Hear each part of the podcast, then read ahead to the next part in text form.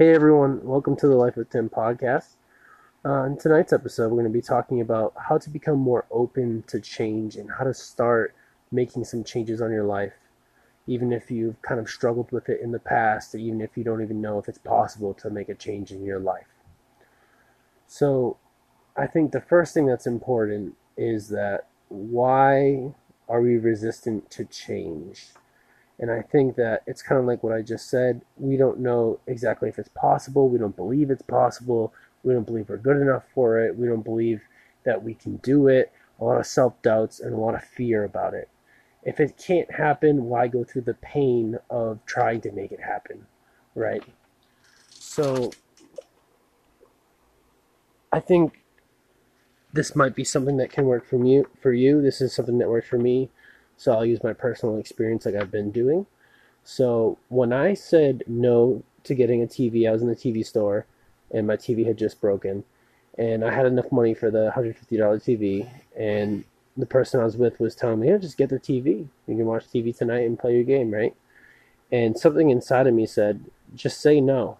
And I said no to it. And then I and I realized I'm like, I can say I can say no to these things. And what kind of slowly happened is like a few days later, I was at a party and I realized I didn't want any more food.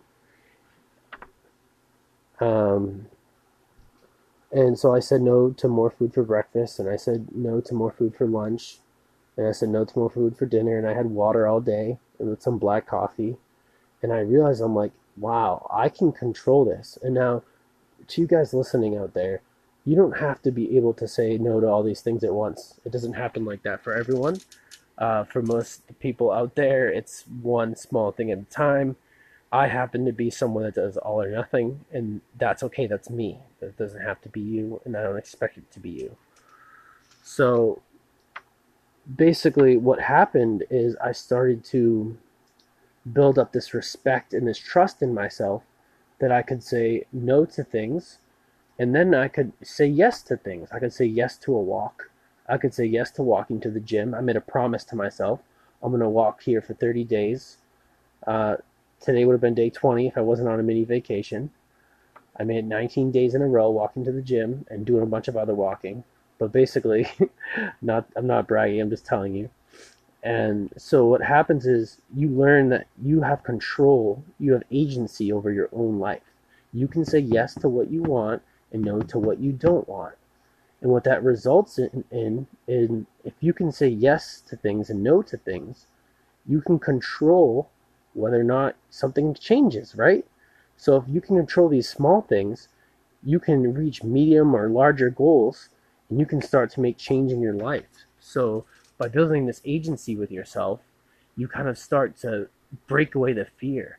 Oh, I can I I don't know if I can do this. Well, you can do the starting blocks, can't you? You're proving that you can. You can change these small things. You can say yes and you can say no. So therefore, you can make change. That's that's change at we'll say a micro level. And if you can do something at a micro level, you can learn to do it at a macro level. You can learn to lose 100 pounds step by step you can learn to get the job you want, to save money, to make any goal that you want happen. And it's really about these small wins, one step at a time, where you build this, like I said, this agency, this trust, this, I don't know what else to call it. You build this with yourself and you start to feel less afraid. And you know what?